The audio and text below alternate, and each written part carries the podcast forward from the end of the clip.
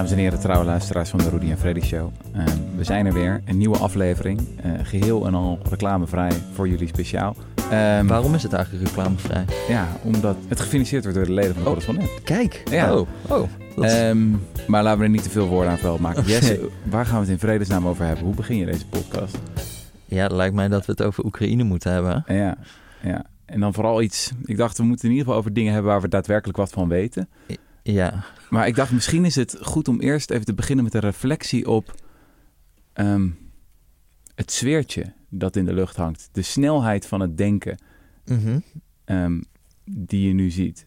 Kijk, Twitter is natuurlijk sowieso een medium waar het vrij rap gaat. En wij zijn ook een beroepsgroep die ja, betaald worden voor het leveren van powerduiding. Ja. Um, maar ik vind dat echt misschien een van de meest angstaanjagende dingen momenteel. Die echt ongemakkelijk maken. Gewoon de tempo waarmee conclusies worden getrokken door mensen die een week geleden nog nooit hadden gehoord van wat Swift is, überhaupt. Ja, ja, ja, en dan een paar dagen later roepen van, ah, het moet sneller Swift, alles af van Swift. en dan denk ik, ja, oké, misschien goed, maar even, wacht even, pak even de Wikipedia erbij, wat het ook alweer is. En uh, ja, nu is het oorlog en nou moeten we het even gaan powerduiden allemaal. Ja, ja, ja, ja. Er was een stuk uh, in Trouw van een uh, hoogleraar, uh, Jolle Demmers, hoogleraar conflict studies ja. aan de Universiteit Utrecht. En ik kwam op dat stuk omdat het geretweet werd door Baudet. Ja.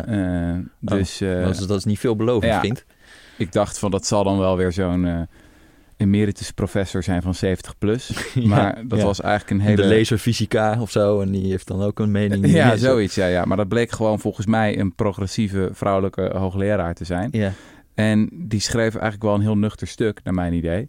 Um, ze zei... Uh, vaak is het niet zozeer de waarheid die als eerste sneuvelt in een oorlog... maar vooral het vermogen tot zelfreflectie en kritiek... Uh, de bovenstaande analyse, dat was dan haar analyse, van westerse stellingnames legt de risico's van verdere escalatie bloot, maar levert ook kansen voor pragmatische oplossingen. Zijn wellicht weinig glorieus en imperfect, maar beter dan de verschrikkingen van oorlog. Mm -hmm. En misschien is dat het ongemakkelijke gevoel, is dat er, er is heel veel oprechte empathie en oprechte ja, gevoelens van horror en gruwel bij wat er nu gebeurt. Mm -hmm. Maar er is ook en misschien betrap ik dat ook bij mezelf, bijna een bepaald soort enthousiasme. Zo van, gaaf, er gebeurt eindelijk wat. Eindelijk. Mm -hmm. Snap je wat ik zeg? Ja, ja, ja. Heel veel mensen van, van, ja, zie je wel, en dit is altijd wat ik gezegd heb over Poetin. En nou blijkt eindelijk dat die Baudet altijd verkeerd was. Ja. En bla, bla, bla. En daarom meer sancties, Swift eraf, no-fly zone, bla, bla, bla. Ja, gaskraan dicht. Uh, en degenen die het daar niet mee eens zijn, die zijn hetzelfde als, uh, ja, Chamberlain 1938. Ik bedoel, de historische vergelijkingen liggen natuurlijk voor het uh, oprapen, appeasement. Ja. En dan denk ik, ja, oké, okay, maar nucleaire wapens?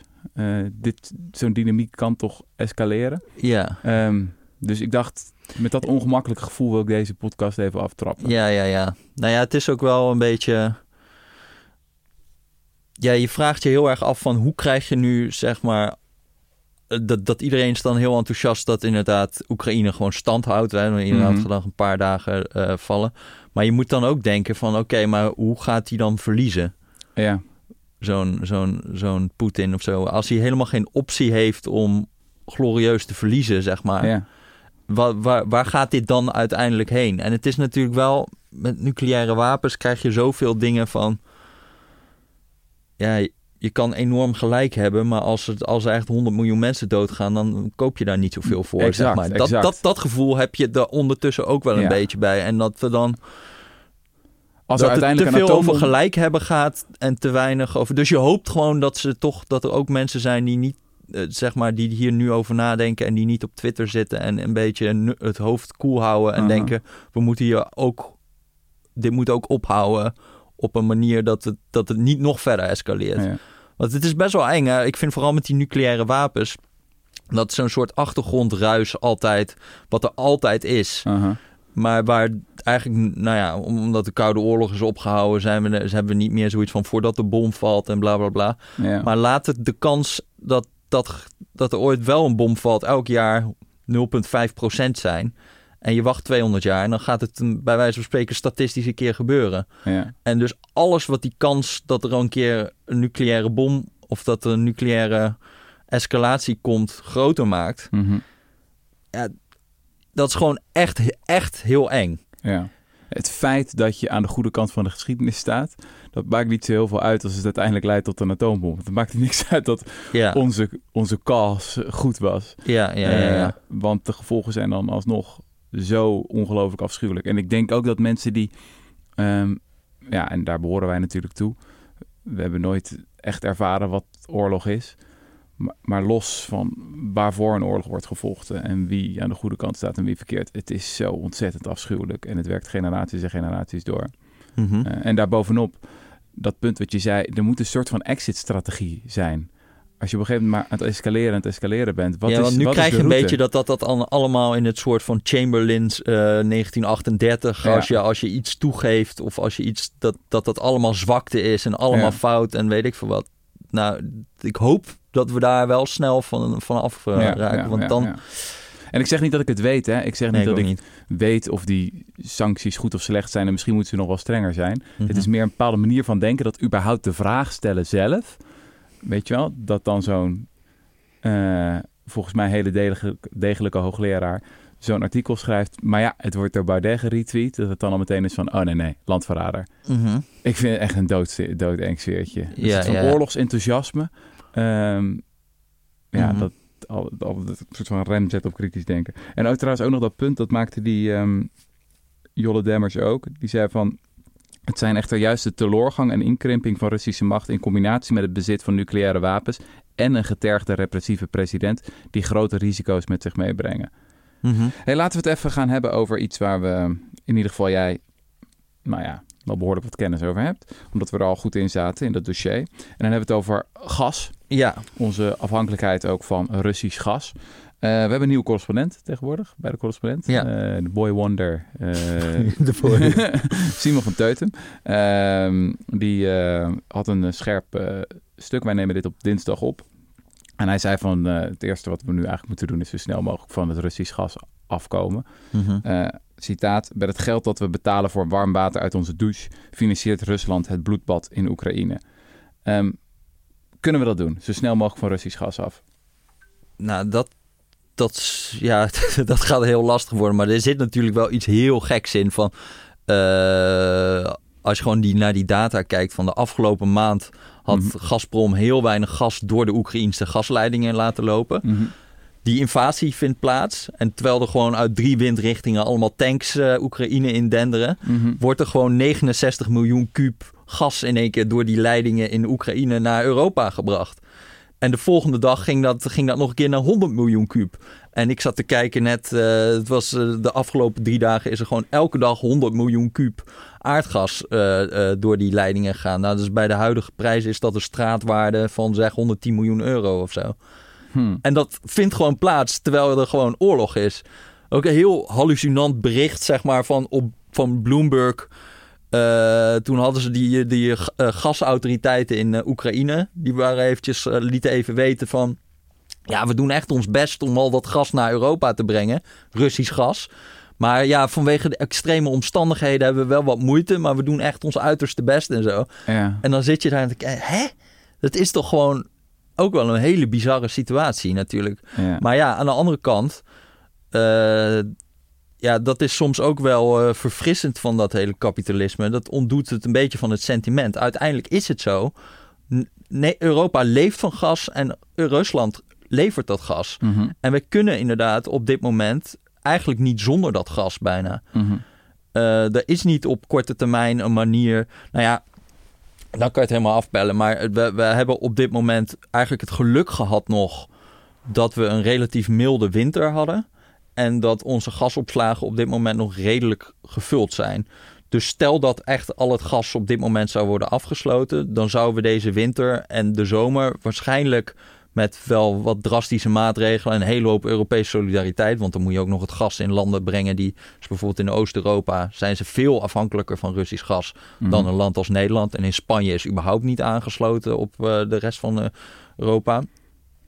Maar dan, dan zou dat, ja, dat zou in principe nog gaan kunnen. Maar als dat langer aanhoudt en eh, gas is super seizoensgebonden, hè, dus je gaat in de winter heel veel gebruiken. Mhm. En dan daarvoor koop je in in de zomer en leg je dat in een opslag, zodat je het dan kan gaan gebruiken. Mhm. Ja, als het langer gaan aanhouden, dan zei ook van die analisten van uh, Bruegel, dat is zo'n uh, uh, dat is zo'n denktank, zo'n Mhm. Europese denktank, die zei van dat is in het beste geval extreem duur en in het slechtste geval fysiek onmogelijk. Dus dan kom je in een situatie dat we echt allerlei dingen uit moeten gaan zetten en uitschakelen. Nou ja, Hm. dat gebeurt tot op zekere hoogte nu ook al. Hè. Ja, ik bedoel, de situatie is al een poosje qua gas niet florisant. Eigenlijk letterlijk, want, uh, want zeg maar het halve Westland dondert gewoon om al die tuinbouwkassen bij deze prijzen. Mhm. Um, maar uh, ook bijvoorbeeld kunstmestfabrieken en zo, die gebruiken ook heel veel aardgas. Mhm. Ja, die gaan nu al gewoon veel minder uh, gebruiken. Mhm. Maar ja, dat zou dan nog veel verder uh, moeten gaan. Je zou er veel meer drastische dingen moeten doen. Hm. En daar kan je wel heel makkelijk over zeggen. Dus dat vond ik wel een beetje bij dat stuk van Simon van ja, het draait gewoon maar dicht en we zien het wel. Maar ja, wat, ik, ik vind het moeilijk om te zeggen wat voor effecten dat allemaal heeft. Als we nu ja, een poos geen kunstmest krijgen of zo.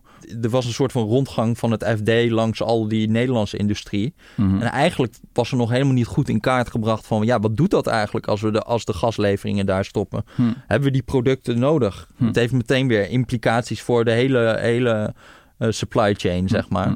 Het verschilt wel erg per Europees land, toch? Van hoe afhankelijk ja. uh, het land is van gas. Wat is het? Duitsland 60 procent? Ja, Duitsland 40, is... 50 procent. En, en, Nederland viel toch op zich nog mee hoe, ja. hoeveel Russisch gas we verbruiken? Dus wij hebben iets van 15 procent. Oh, ja. uh, dus dat is, heel, uh, dit is relatief weinig, Mhm. natuurlijk. Uh, en, en nou ja, Spanje en zo, die zitten helemaal niet. Die zijn vooral vloeibaar gas uh, wat zij halen. En uit, uh, er is geen pijpleiding van Spanje naar Frankrijk, Duitsland, Oekraïne. nee. Dat en dat is, dat is dus... Ja, dat is misschien ook goed om te zeggen. Er, zijn gewoon heel veel... Uh, ik bedoel, het is niet nieuw. Het verhaal van heel Europa als geheel, als je het gemiddeld neemt... is Mhm. voor 40% van haar gasconsumptie afhankelijk van Russisch gas. Ja. Um, dat is al een tijd gewoon dat, dat iedereen eigenlijk waarschuwt van ja, die afhankelijkheid wordt steeds groter. Want er is ook al heel vaak gasbronje geweest tussen Oekraïne en, en Rusland bijvoorbeeld. Over ja, die Oekraïne leidt dat gas voor een van de pijpleidingen naar Europa. Mhm. Zij rekenen daar een forse prijs voor. Dat vindt Rusland dan weer niet leuk.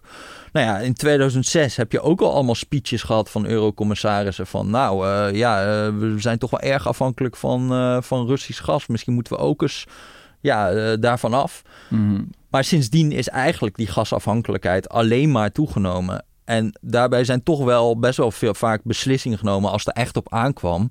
Waardoor wij gewoon die gasafhankelijkheid groter hebben gemaakt en niet kleiner. -hmm. En in Duitsland en in België is dat bijvoorbeeld die, uh, ja, die atoomausstieg. Hè? Dus dat ze willen stoppen met kernenergie. Ja. Begin dit jaar zijn nog zes kerncentrales afgeschakeld.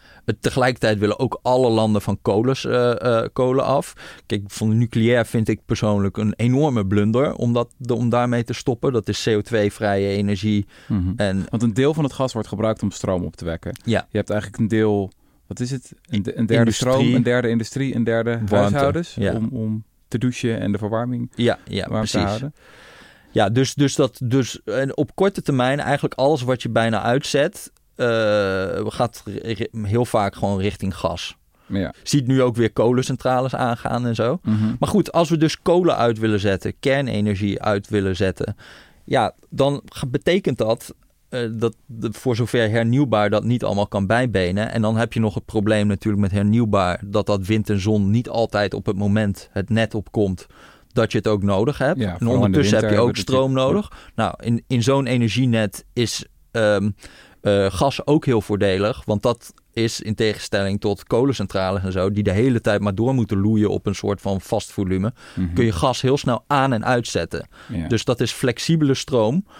Eh, dus eigenlijk is de verwachting ook dat we nog best wel lang heel erg veel gas nodig hebben. Mhm. Ik zat dus eventjes ook de wat cijfers op te snorren van hoeveel, hoeveel gas eh, wij nou eigenlijk gebruiken. Nou, heel Nederland eh, gebruikt in 2020 2912 petajoule aan energie. Daarvan kwam 1307 petajoule uit aardgas, dat is 44 procent. Mhm. 1078 petajoule uit aardolie, dat is 36,6 procent. En 50,2 petajoule uit windenergie, dat is 1,7 procent. En Wauw. 30,5 petajoule uit zonne-energie, dat is 1 procent. Ah. Dus, maar hoe kan dat nou? Je hebt soms ook het gevoel van als je door Nederland rijdt van we hebben al zoveel windmolens en we hebben al zoveel zonnepanelen overal liggen. Als je dan dit soort percentages hoort, dan denk je Nee, misschien, misschien ook goed om te zeggen, bijvoorbeeld als Nederland nu die 6 miljard aard, kuub aardgas, en nogmaals, en Nederland is helemaal niet zo heel afhankelijk van mm Russisch gas. Maar als wij 6 miljard kuub Russisch aardgas die wij probeer, uh, gebruiken, zouden willen vervangen door windmolens en zonneweiders, mm -hmm. berekende Martin Visser, dat is zo'n twitteraar die heel veel doet met energie, mm -hmm. moeite waard van het volgen. Maar die berekenen, dan hebben we dus 2300 extra windturbines op land nodig, of 125 vierkante kilometer aan zonneweiders. En als je dat even wil vergelijken, eh, werden vorig jaar 183 windmolens neergezet. En in heel Nederland ligt zo'n 9 vierkante kilometer aan zonneweiden. Ja. Dus ja, de, de, het, is, het is een hele harde werkelijkheid. Maar het is echt niet zo dat we. Want dat krijg je ook nu een beetje in deze situatie van. Uh, ja, en daarom moeten we maar vaart maken met de energietransitie. Weet je wel, als Rusland uh, de kraan dicht draait. Ja, sorry, dat is gewoon echt totaal niet realistisch op korte termijn. Nee. Dat is geen oplossing. En op lange termijn is het natuurlijk zo dat Rusland totaal all-in is op een stervend uh, fossiel verdienmodel. En Europa gaat op lange termijn hopelijk ook haar gasafhankelijkheid enorm reduceren. Hmm. Maar dat is op dit moment gewoon echt niet zo. Hmm. Ja, dat, dat, dat valt mij toch wel vaak op. We zijn een beetje vervreemd geraakt van een soort van de materiële basis van al onze welvaart. Van je steekt gewoon je stekker in het stopcontact. En ja, natuurlijk komt daar stroom uit. Of je draait aan de thermostaat. Natuurlijk komt daar warmte uit. En je trekt die koelkast open. En natuurlijk zit daar een tomaat. Maar dat is niet allemaal vanzelfsprekend. En er is een enorm. Dat is allemaal gebouwd op fossiele energie op dit moment. Ja. ja, dat is niet zo makkelijk terug te draaien. En je ziet daar wel denk ik, ja, als ik dan toch een beetje tegen ons soort mensen uh, een klacht mag geven. Mhm. Heel veel zijn, elke inheems fossiel project of gasproject is afgeschoten vanwege een soort van idee dat we allemaal naar een, naar een volledig duurzame toekomst zouden gaan. Dus bijvoorbeeld zo'n pijplijn die uh, Spanje zou kunnen aansluiten op het Europese gasnet. Mhm. Dat is niet doorgegaan. Ook, ook voor een soort van, ja, is dat nou nog nodig? Gewoon gaspijpleidingen, dat, daar zijn we toch allemaal een beetje vanaf. En uh, uh, nou ja, dat is toen afgeschoten. Mhm. Dat is nou mooi, mooi kloten, want in Spanje staat de meeste capaciteit voor vloeibaar aardgas. Mhm. Dus dat zijn van die grote gastankers die het uit Qatar en Verenigde Staten halen. Ze hebben daar iets van 70 miljard uh, kub aardgas kan daar aanmeren. Maar ja, dat krijg je dus niet op de rest van het Europese gasnet. Hm, hm. Want dat is niet, niet, aangesloten. En dat was anders een oplossing geweest. Want veel nou mensen zeggen nu we moeten overstappen van het Russisch gas op LNG vloeibaar aardgas. Kijk, 70 miljard kub aardgas, dat ben je nog steeds niet. Want wat wij uit, uh, uit, uit, uit Rusland importeren is 168 miljard kub aardgas. Mhm. Ter vergelijking, heel Europa importeerde 105 miljard kub aardgas vorig jaar. Uh, vloeibaar aardgas. Mm en dat was al historisch hoog. En daar hebben we een krankzinnige prijs voor betaald. Dus als we dan ook nog zeggen, naast die 105 miljard kuub aardgas die we nu al importeren, gaan we, moeten we ook nog 168 miljard kuub vloeibaar aardgas gaan importeren. Dat kan fysiek niet omdat we helemaal geen LNG-terminals hebben uh, om dat allemaal aan te meren. Mhm. De meeste staan bovendien in Spanje, waar we dus helemaal geen gasconnectie naar hebben. Mm Tuurlijk is het, moeten we allemaal van het aardgas af. Maar er is ook een zekere naïviteit in dat ondertussen het gas toch wel blijft komen. Want we blijven het verbruiken. Alleen dan halen we het uit Rusland. Dan doen we de neus dicht, dan doen we de ogen dicht. En dan ja. Weet je wel, er zijn, dan zeg je af en toe eens iemand van... Goh, dat is wel vervelend dat we zo afhankelijk zijn van Rusland. Ja, goh, dat is toch wel vervelend, ja. Maar het heeft nooit tot andere beslissingen geleid. En het is wel... Uh, kijk, je zag het dus ook al vorig jaar, of eigenlijk dit jaar met die gasprijzen, dat die prijzen zo laag waren, uh, of, of in één keer gingen stegen vorig jaar. Dat kwam omdat Rusland voor het eerst eigenlijk een klein beetje gewoon, die gingen zich gewoon netjes aan het contract houden zeg maar, wat ze met Europa hadden. Van gaan niet meer leveren dan, we, dan strikt noodzakelijk, zeg maar. Toch verdacht trouwens met terugwerkende kracht. Als we daar nu naar kijken, van dat ze daar voor, vorig jaar een beetje de druk opvoerden op Europa. Mhm. Maar het gevolg daarvan was dat wij dat gas van elders moesten halen. En dat betekende dat wij in een soort van totale biedingsoorlog met de rest van de wereld uh, terechtkwamen om dat vloeibare gas hierheen te krijgen. Mhm.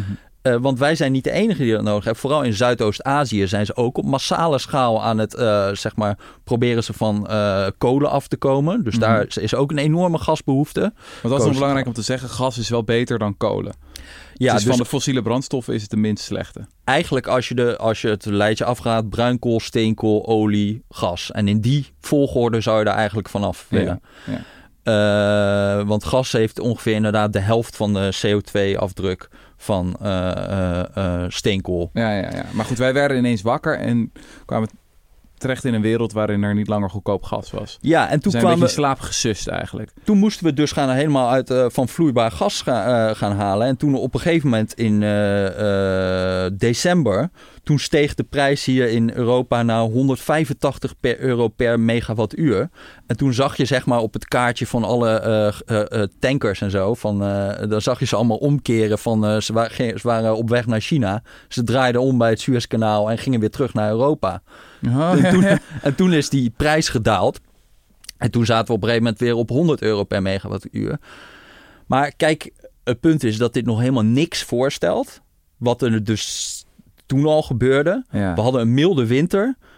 Uh, we hadden, uh, uh, en Rusland deed de gaskraan een klein beetje dicht. Ja. Het is niet eens heel extreem. Ja, ja, ja. En toen was het al echt behoorlijk, behoorlijk bijschakelen, zeg maar. Dus wat en dus Simon is, voorstelt, helemaal stoppen met Russisch gas, dat is, heeft enorme gevolgen. Ja, ik kan het heel moeilijk. Dat kan is eigenlijk heel moeilijk niet te overzien, want het is zo'n, zou zo'n aardverschuiving zijn. Die gasprijs zou in ieder geval naar de maan gaan, zeg maar. En je moet dan allerlei soort van oorlogseconomieachtige maatregelen met gas op de bon en uh, uh, weet ik het allemaal ja. gaan doen. Nou zou je kunnen zeggen, Oekraïners van onze leeftijd, ja, uh, die zijn momenteel aan het vechten. Die stellen hun eigen leven in de waag. Um, ja, moeten wij niet ook gewoon ons offer brengen. Ja. Dus je zou ja, ik, zeggen... nee, misschien. Misschien, ik, kijk, ik vind dat moeilijk. Ik vind dat zelf moeilijk om te beoordelen. Eh, maar ik, ja, ik, moet, ik zou toch, ik zou de alle blauw-gele vlaggetjes op Twitter toch wel een overweging willen geven dat het nu heel makkelijk is om dit te roepen. Ja. Maar dat ik me afvraag hoe lang dat sentiment aanhoudt in Europa als het echt gaat gebeuren.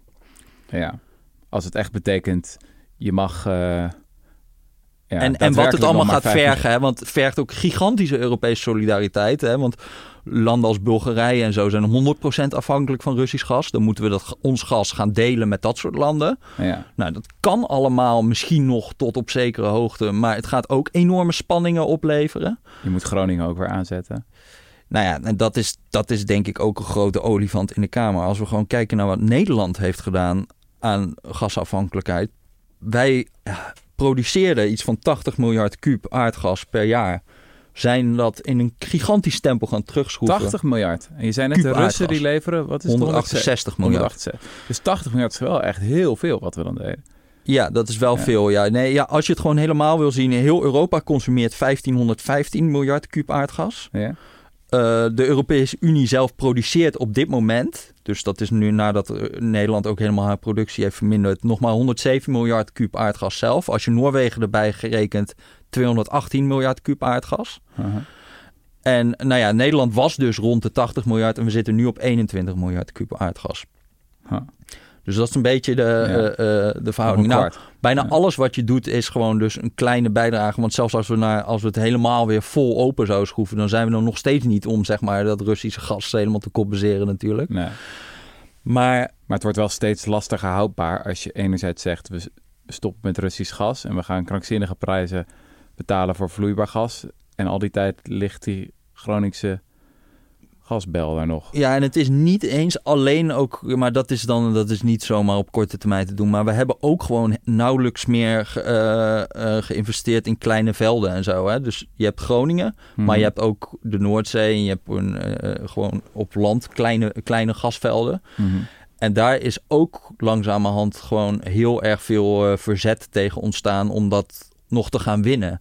Hm. Uh, de, uh, Remco de Boer, die we hier ook wel eens in de podcast was, die, ja. die energiespecialist. Ja, energiespecialist. Ja, die, die twitterde nog van een column van hem van vier jaar geleden. Dat was best wel grappig. Dat ging dan over de gemeente Woerden, ja. waar dan ook een zo'n klein gasveld zou liggen. Ja. En dan uh, eigenlijk was die lokale wethouder van D66 was daar helemaal tegen. Van we zijn voor, voor een klimaatneutraal woorden en in dat kader wil je geen fossiele energie meer uit de grond halen. Uh, en woorden die hadden ook een soort van actieplan. Wij gaan in 2030 helemaal klimaatneutraal worden. Ja. En toen had die even zo'n passage uit wat is dat actieplan dan? Want dan vraag je je af, oké, waar komen die windmolens, waar komen die zonneparken, waar gaat die geothermieput geslagen worden? Ja. Nou, daar stond, we willen de duurzaamheidsactiviteiten meer bijzetten door ze te bundelen en gezamenlijke koers te zetten naar een integrale stip op de horizon. Dat is mooi. Ja. Een Weet je, dat, dat genre was, was het. ja. ja. Maar dat, dat is natuurlijk een voorbeeld van niks. Maar er zit wel een soort van, als je 10.000 keer dit soort decadentie hebt, van we gaan gewoon uh, een soort van groene nevel oproepen. Van, uh, en daarmee gaan we de gaswinning blokkeren. Maar vervolgens gaan we eigenlijk niet serieuze plannen ontwikkelen om dat gasverbruik te minderen. Mhm. Want dat is voor heel Nederland het geval. Hè? Want vergis je niet, we hebben die hele gaswinning van 80 miljard naar 20 miljard gebracht. Mhm. Maar het gasverbruik is gewoon 44 miljard ongeveer stabiel al tien jaar, bij wijze van spreken. Ja. ja, dat vind ik een soort van hypocrisie waar we toch nu even misschien ook op mogen reflecteren. Dat we wel uh, enorm gas verbruiken. Onze hele levensstijl hangt ermee samen. Mhm. Maar ondertussen een soort van elk gaswinningsproject hebben afgeschoten omdat, nou ja, dat is toch allemaal niet meer nodig en zo. En, de, en het gevolg daarvan is natuurlijk dat het gas toch gewoon blijft komen. Alleen we halen het dan uit Rusland. Ja. En dan kunnen we nog even, als we het toch over de klimaatimpact daarvan hebben. Toevallig vorige week ook een rapport van het Internationaal Energieagentschap over methaan. Uh, methaan is een soort van super. Nou, methaan is eigenlijk aardgas. Methaan is een super broeikasgas. Mhm. Wat gewoon op korte termijn iets van 80 keer uh, binnen de komende 20 jaar 80 keer de impact het broeikas potentieel heeft van CO2-molecuul. Mhm. En op uh, uh, langere termijn, zeg 100 jaar, is het 20, 25 tot 35 keer het broeikasgaspotentieel. Dus als dat vrijkomt, dan heeft dat een vrij grote impact. Nou heeft bij de winning van Nederlands, Noors en Brits gas, is dat allemaal vrij netjes gedaan. Ja. En komt er niet zo heel erg veel... Weinig lekkage. Weinig lekkage, ja. Maar in Rusland heb je gewoon heel erg veel ja, dat, dat daar gewoon onvolledig wordt afgefakkeld. En dat, die, dat ze gewoon die leidingen laten luchten. En dan gewoon heel veel methaan weglekken. En af en toe is er ook eens een ongeluk. Dan lekt zo'n hele put oh, leeg. En, en sowieso, als je gewoon zeg maar vanuit Siberië gas naar Europa over duizenden kilometers wil brengen, moet je heel veel energie gebruiken om die druk op die leidingen te houden. Dus daar oh, gaat ook nog energie verloren. Dus, dus, Russisch gas is veel slechter voor het klimaat dan Gronings gas. Ja, dus CE Delft die hadden in 2015 berekend van uh, dat voor elke 10 miljard kuub aardgas die je niet uit, uit Groningen wint of uit kleine velden in Nederland, mhm. maar uit Rusland haalt, komt er 5,3 megaton aan CO2-equivalent uitstoot bij. nou, dat mhm. zeg je allemaal niks natuurlijk, maar laten we zeggen, dus we, ik zei net, er is ongeveer 60 miljard kuub minder aardgas gewonnen uit Nederland sinds 2013. Mhm. Eh, dat is dus iets van 31,8 megaton CO2-equivalent, als we dat nu allemaal uit Rusland halen. Uh, en dat gaat dus, het hele klimaatakkoord gaat over 50 megaton uitstoot. Ja. Dus 31 megaton extra wat je dan uit Rusland gaat. Nou kan je allemaal twisten over die cijfers en het is allemaal onzeker en weet ik veel, maar al is het een kwart. Ja. Hè? Dan hebben we het nog over een gigantische post waar we toch een beetje de ogen voor sluiten. En het, dat maakt ons toch weer niet zoveel uit van dat we het allemaal exporteren, onze problemen. Ja. Yes, ik ga je rent heel even onderbreken met een observatie. Um, crisis zijn ook momenten van uh, mogelijkheden, hè, van verandering. is vaak geobserveerd door historici. Um, er is al een tijd lang een spanning, naar mijn idee, in het links-progressieve denken... tussen enerzijds het verlangen naar mobilisatie... en het uitroepen van de noodtoestand. Dat hebben verschillende gemeenten ook gedaan. Een tijdje geleden heeft Utrecht bijvoorbeeld dan de, de klimaatnoodtoestand uitgeroepen. Uh, maar anderzijds is het verlangen naar participatieve democratie. Weet je wel, we gaan het allemaal samen doen, alle stakeholders bij elkaar. En David van Rijbroek met zijn mooie plannen over het, uh, het willekeurige loten van mensen. En zeker als er, een, als er iets moet gebeuren, bijvoorbeeld een windmolen, dan moet er natuurlijk uitgebreide inspraak zijn. En als dat dan niet goed verloopt, dan is er weer vertraging, enzovoort, enzovoort. Mm Naar mijn idee zijn die twee verlangens, die zijn onverenigbaar. Dat kan mhm. niet allebei. Je kan niet in enerzijds doen alsof we in een soort van oorlogstijd zitten en Mhm. een klimaatnoodtoestand. En anderzijds zeggen van, nou, we beginnen eens even met een burgerberaad, weet je wel. Dan zou je kunnen zeggen dat, ja, het is nu oorlog in Europa. Dus dat er nu wellicht meer momentum is voor daadwerkelijk grote stappen zetten Mhm. voor het radicaal verduurzamen van de economie. Dat er ook bijvoorbeeld een aantal dingen denkbaar worden. Ik zag dat er zelfs in Duitsland nu geluiden opgaan van... hey, misschien moeten we die atoomcentrales toch nog wat langer laten draaien. Ehm, ja, dat we misschien ook kunnen afstappen van die illusie... dat als we in no time willen veranderen... eh, dat we dat ook allemaal participatief democratisch kunnen doen. Ja. Dat is namelijk het punt. Je moet tempo maken. Beroemde uitspraak van Oscar Wilde. The problem with socialism is that it takes too many evenings. ja. En ja, ik ben daar, ik ben een groot fan van heel veel avonden lang vergaderen en samenkomen tot elkaar. Maar naar mijn idee is er te weinig erkenning in links-progressieve kringen. Is dat de dingen die we willen Mhm. eh, heel moeilijk zijn onder tijdsdruk. ja. En dat er een afruil is in onze idealen. Dat we niet alles tegelijkertijd kunnen. Er is heel vaak het idee van eh, synergie, hè? Albert Hersman, de socioloog, die zei van dat dat een van de klassieke dingen is in het progressieve eh, jargon en in het progressieve betoog. Dat Mhm. er heel vaak wordt gezegd, ja, maar er is synergie tussen onze plannen. Als we nou het en democratisch doen en een noodtoestand uitroepen en we roeien ook nog de armoede uit en alle daklozen van de straat af en de vermogensbelasting. We kunnen alles tegelijkertijd doen. En sterker nog, al die plannen worden versterkt door elkaar. Ja. Heel vaak, en daar heb ik mezelf ook vaak genoeg schuldig aan gemaakt, is synergie is het van het argument. Maar wat als dat niet zo is? Wat als er oprecht een afrouw is? Wat als het een betekent dat je het ander niet meer kan doen? ja. En dat is mijn gevoel heel sterk. Is dat allerlei idealen die ik eh, vijf à tien jaar geleden de, heel sterk koesterde en nog steeds koesterde. Bijvoorbeeld een kortere werkweek, een basisinkomen, weet je wel, een, een radicaal andere democratie. Ja, eh, werkt dat of zo? Kan ik kan dat allemaal tegelijkertijd met ook nog even een radicale klimaattransitie en enorme arbeidstekorten eh, op allerlei verschillende plekken? Ja, ja, Ehm, ja, ja.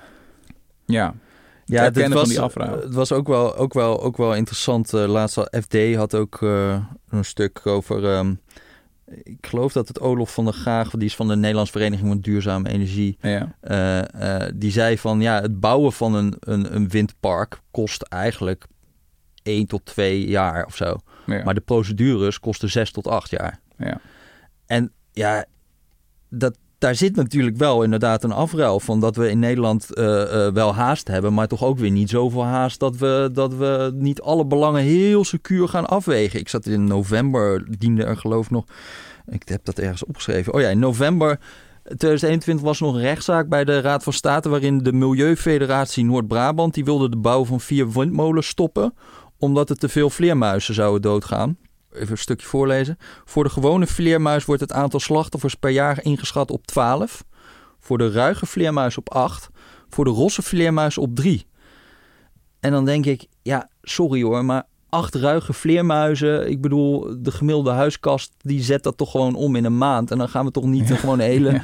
fucking procedure voor beginnen om dan, Ja. om dan dat dan weer te vertragen en zo. En kijk, en al die individuele belangen snap ik wel ook. Maar je moet ook op een gegeven moment gewoon erkennen dat als jij echt, echt het belang van elke vleermuis wil gaan meewegen, dat het dan misschien ook niet zo snel gaat. Ja, en ja, ik vind het dan wel moeilijk om je serieus te nemen Hm. als je dan ook zegt van ja, waarom gaat het zo traag? Want zelfs zeg maar ons soort mensen, ja, als een elektriciteitskabel verkeerd is getraceerd en onverhoopt door een, door een verkeerd gebied eh, loopt, dan ga, komen we ook in verzet. Ja, dus de vraag is heel erg of al die Oekraïnse vlaggetjes op Twitter, of zich dat gaat omzetten in een daadwerkelijke bereidheid om grotere offers te brengen. Want Ja. op zich die denkrichting van Simon van, ja, uiteindelijk willen we zo snel mogelijk van het Russisch af. Ja, wij vinden dat ook een mooie droom, toch? Ja, Eh, zou ik het liefst zo snel mogelijk naar die wereld gaan. Alleen de vraag is, hoeveel pijn ben je bereid te accepteren? ja. Ja. Dat heeft ermee te maken dat zo hoe dichter het bij komt bij onze eigen levensstijl, Mhm.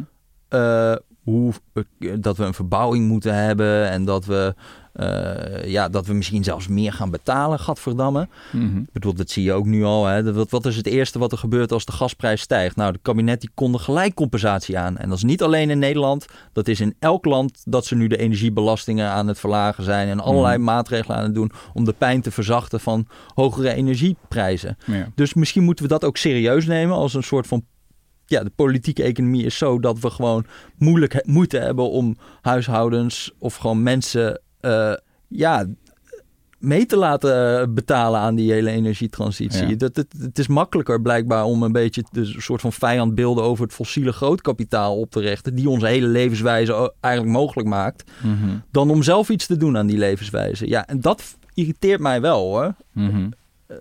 En, en vooral omdat het gewoon. Nou ja, dit soort, dit soort momenten zie je wel dat dat gewoon echt begint te schuren. Ja, ja. ja. Nou ja, Het wordt zo duidelijk nu blootgelegd. Eh, Ja. ja. Nou, Nou, hebben, en, eh, ja, hebben we verder nog iets eigenlijk? Ja. Heb je nog meer duiding? nou volgens mij, ja. Ja? volgens mij zijn we er wel. Oké, Toedeledokies. daarbij.